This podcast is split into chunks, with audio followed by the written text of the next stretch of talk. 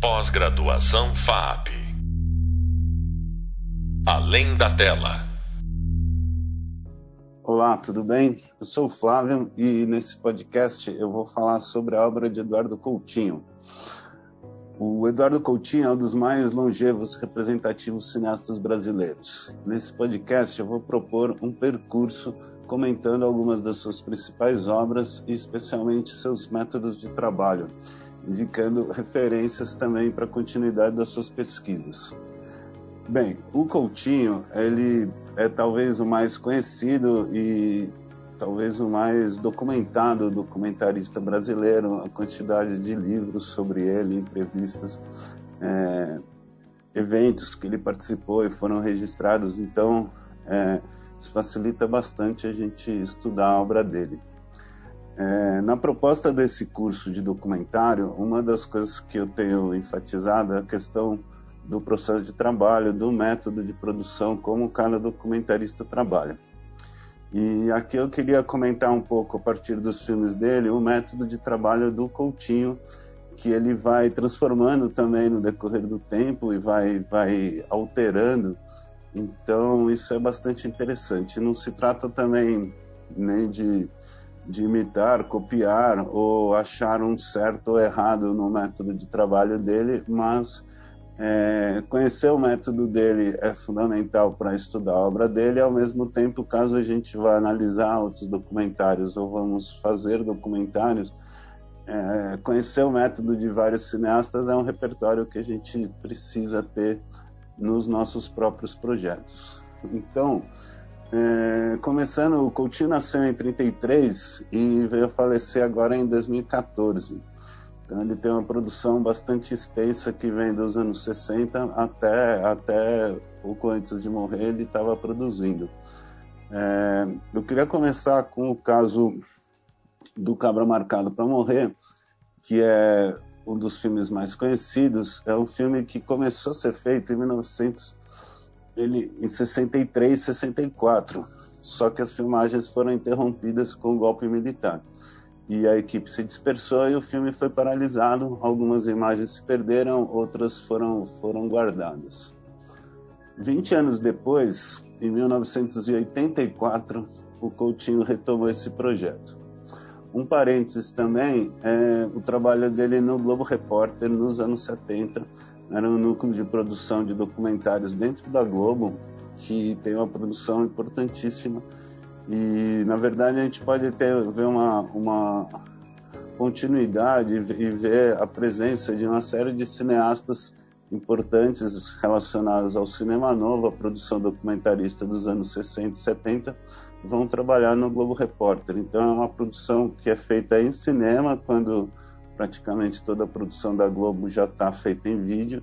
Essa é uma das últimas produções captadas em película e feita por cineastas que vão trabalhar na televisão. Esta produção vai até mais ou menos 83. A partir daí, o Globo Repórter muda de equipe, muda de formato, e é mais ou menos esse Globo Repórter que, que a gente conhece hoje, às sextas à noite. Enfim.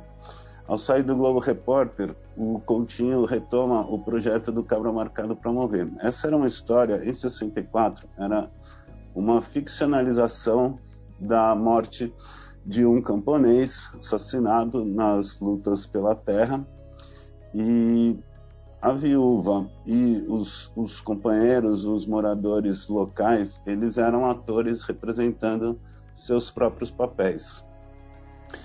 Em 84, quando o Coutinho retoma esse projeto, ele vai tentar encontrar os filhos da Elizabeth e a própria Elizabeth estava desaparecida. Então, a história do filme é também a procura desses personagens 20 anos depois e ele vai localizar a Elizabeth em outra cidade com outro nome ela estava vivendo clandestina, aí já num processo de redemocratização do Brasil, ela reaparece no filme. E ele consegue também é, encontrar vários dos outros protagonistas 20 anos depois e entrevistá-los e mostrar também para eles o, o material de 64, o material que tinha restado. Então esse é um exemplo interessante de, de um de um dos filmes mais importantes da história documentário brasileiro. A partir dos anos 80 e 90, ele inicia uma série de filmes, a maioria deles enfocando é, é, questões sociais ou comunidades é, periféricas, especialmente no Rio de Janeiro, e ele vai desenvolver um, uma estratégia que eu queria comentar agora alguns dos das características. Então, a primeira é ao escolher uma, um território, um tema, às vezes até um pouco vasto e abstrato, por exemplo, Babilônia 2000, ele vai registrar a passagem do Ano Novo 99 para 2000 no Morro da Babilônia e como os moradores estavam com a percepção que eles tinham. Em Santo Forte ele vai discutir a questão das religios, da religiosidade popular. Em Boca do Lixo ele vai entrevistar moradores do lixão e enfim é, a primeira é, estratégia dele ele manda uma equipe para primeiro que essa equipe vai começar a selecionar possíveis entrevistados e ele não conhece as pessoas. Então, depois dessa primeira seleção, quando ele vai encontrar as pessoas para fazer a entrevista, é o primeiro contato que ele tem com o entrevistado. Então, isso é uma das coisas que ele afirma em várias entrevistas, que ele deseja justamente o frescor deste primeiro contato. A outra coisa é interessante e talvez misteriosa é a técnica de entrevista dele, que é muito particular. É, ele às vezes parece talvez até meio grosseiro ou indelicado no jeito que ele pergunta ou fala com os entrevistados, só que por alguma, é, mas ao mesmo tempo também tem uma tem uma doçura, tem um respeito. E o fato é que ele consegue depoimentos incríveis e consegue é, é, registros de histórias é, incríveis que provavelmente se fosse outro entrevistador não conseguiria aquele, aqueles relatos tão interessantes. É, outra coisa também é a questão do roteiro e do quanto isso é uma discussão presente sempre no documentário. De um lado, é, existem alguns aspectos editais ou emissoras de TV que vão trabalhar é, ou vão exigir uma roteirização mais detalhada do, do filme a ser feito. Só que no documentário isso é muito mais complexo, porque não se sabe o que a pessoa vai responder ou o que pode acontecer. Então, nesse sentido, o trabalho do Coutinho é muito, muito bacana, estando aberto aos imprevistos e a possibilidades inusitadas. Então, é, uma parte ele tem este este projeto, esta esta perspectiva, essa seleção prévia de de depoentes, de outro lado, ele também deixa muito espaço para o imprevisível, para circunstâncias que ocorrem no decorrer do projeto.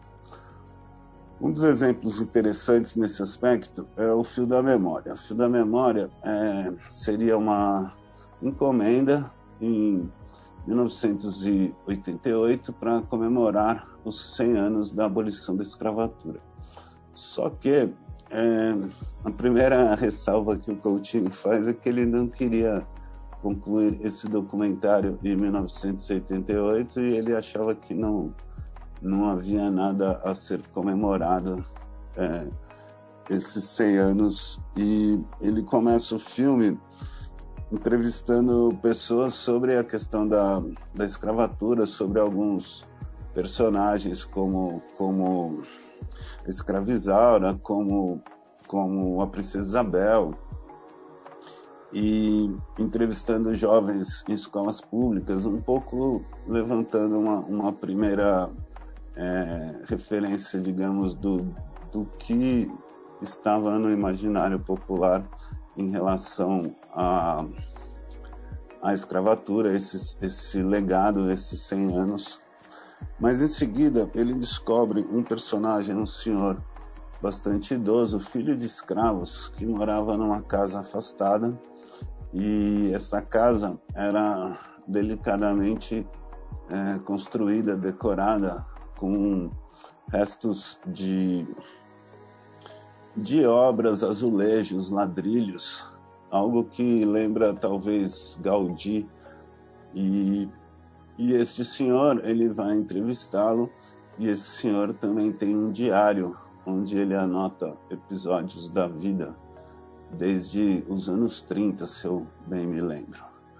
Então, é, o documentário passa a ser praticamente inteiro focado neste senhor e este fio da memória que este senhor vai relatando. E então ele vai compor o documentário com muitas imagens da casa e com a leitura e aí um, um ator, um grande ator, o Milton Gonçalves, vai ler trechos do diário. Isso vai compor o, o, documentário. Então esse é um exemplo, ele vai ser lançado em 90, 91, um pouco tempo depois. Então aqui é, seria um, um, outro exemplo de como as temáticas, os, as abordagens vão, vão se transformando no decorrer da filmagem. A outra questão também muito muito presente nos filmes dele é a questão ética é, muitas vezes ele remunera os depoentes e muitas vezes isso aparece no vídeo. Então, é, isso é, é, é, uma forma de, de, dizer para o espectador que houve um acordo nesta relação entre documentarista e documentado. É, falando em vídeo também, ele vai ser um dos primeiros a usar vídeo, mesmo os vídeos mais precários em termos de qualidade, é, no início do, dos equipamentos de vídeo, a qualidade de imagem era, era bem, bem ruim, mas ao mesmo tempo o vídeo permitia gravações contínuas de uma hora. E o cinema você precisa trocar a bobina de filme a cada 10 minutos, isso daria uma interrupção, então ele, ele comenta o, o o interesse do vídeo nessa continuidade da conversa sem interrupção.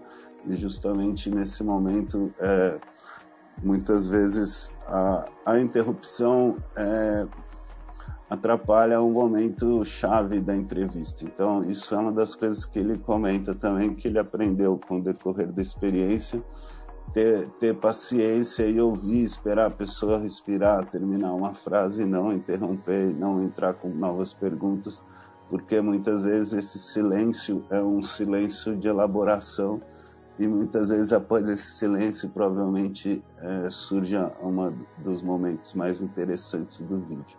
Então isso também é um aprendizado que ele relata, mas também bastante útil para a gente.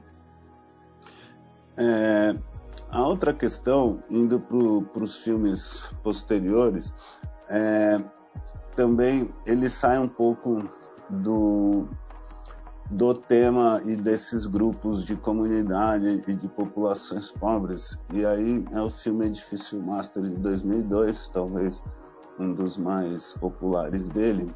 Aí ele vai trabalhar, vai entrevistar moradores de um prédio com, com centenas de apartamentos, um prédio de, de kitnets, é, geralmente moradores solitários ou casais, e ele vai trabalhar a multiplicidade de, de, de, personagens existentes nesse moradores desse edifício master no Rio de Janeiro. Aí é um, é um, um registro também bem interessante. A gente tem aí também um outro momento que eu destacaria na questão ética, quando ele entrevista uma garota de programa e ele, e ele pergunta para ela se realmente ela quer expor a vida dela, se ela está ciente que esse filme vai ser visto por muitas pessoas. Isso é um cuidado bastante interessante também dele ter deixado isso isso no filme, porque muitas vezes o, o, os entrevistados não tem clareza do que, do que vai ser feito com a sua imagem no filme pronto e nem os desdobramentos que isso pode acontecer. Talvez um grau de, de exposição não desejável. Então, isso é um, um cuidado bem, bem interessante. Em seguida, é, eu queria destacar, ele começa a trabalhar numa parceria com, com o João Salles. O João Salles é um outro documentarista importantíssimo, bem mais jovem, é, irmão do Walter Salles, e eles têm uma produtora chamada Videofilmes, e a partir daí essa produtora passa a apoiar os, os filmes do, do, do Eduardo Coutinho e também é, um diálogo muito intenso entre o Coutinho e o João Salles, influenciando as mútuas produções. Então, um exemplo mais interessante é havia uma, uma perspectiva, digamos, de fazerem filmes juntos sobre a personalidade do Lula naquele momento, é, com grandes chances de ser eleito ali em 2004.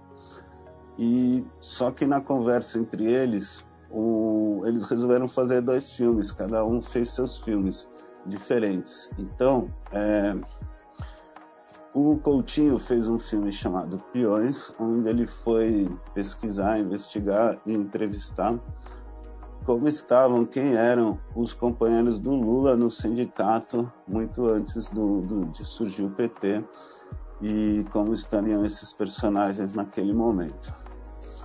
Por outro lado, ao mesmo tempo, o João Salles fez um outro filme chamado Entre Atos, onde ele vai acompanhar o Lula e, a equipe do Lula na campanha eleitoral num diálogo muito forte com o filme do Robert Drill chamado Primárias, onde o, o Drill acompanha a pré-campanha do Kennedy. Então, é, não só ele está discutindo a questão política hoje, mas também ele está dialogando com a história do documentário e, e referências de, de outros países, enfim.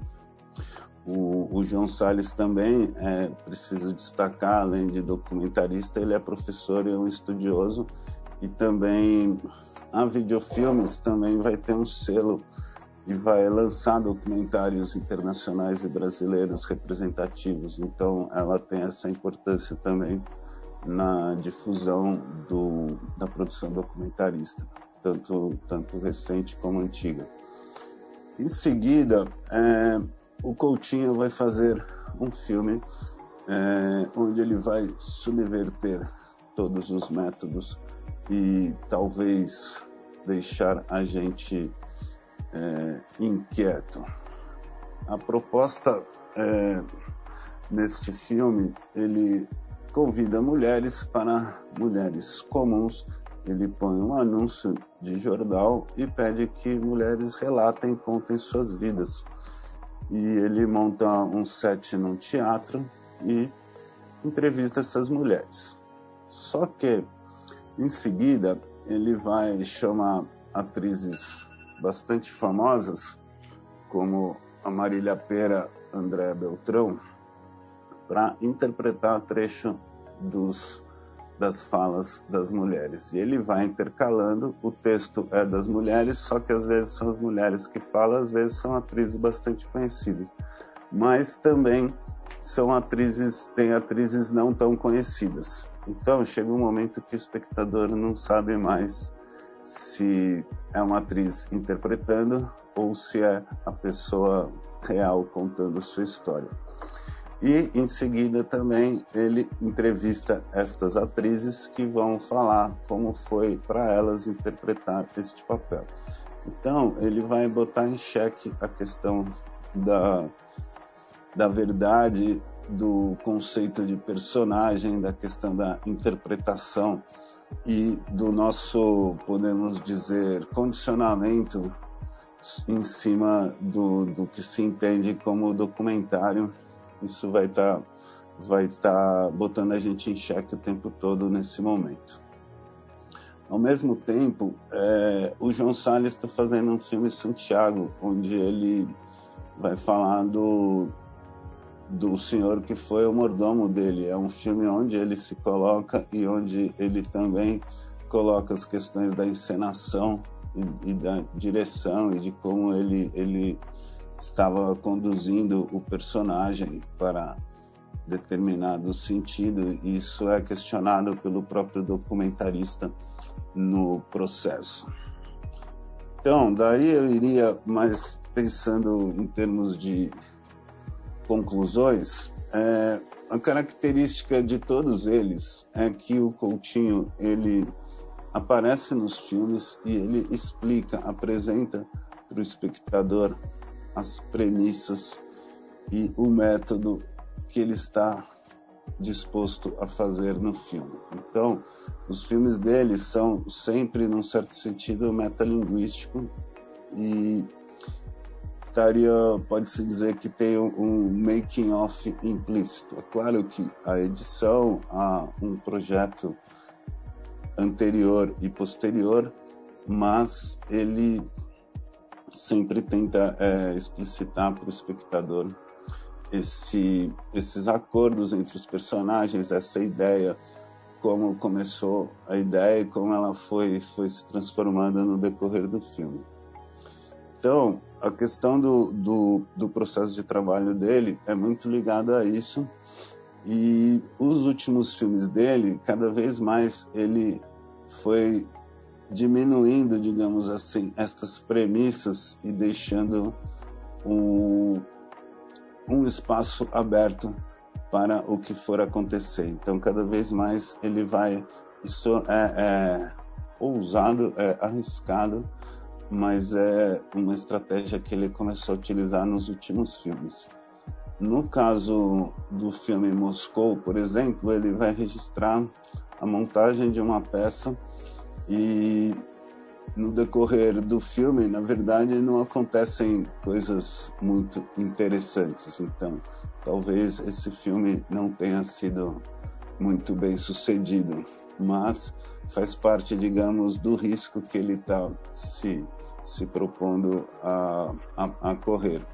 E isso é uma das coisas mais interessantes no trabalho dele, porque muitas vezes ele, ele talvez pudesse ter se acomodado na. Ele já, já tinha bastante respeitabilidade, bastante, bastante conhecido no, no cenário documentarista. Ele poderia continuar seguindo seus, seu mesmo método ou repetindo temas, e ele foi sempre procurando desenvolver outros métodos, buscar outros temas, outras estratégias. Então, acho que essa é uma das, das dos aspectos mais ricos da obra do Coutinho.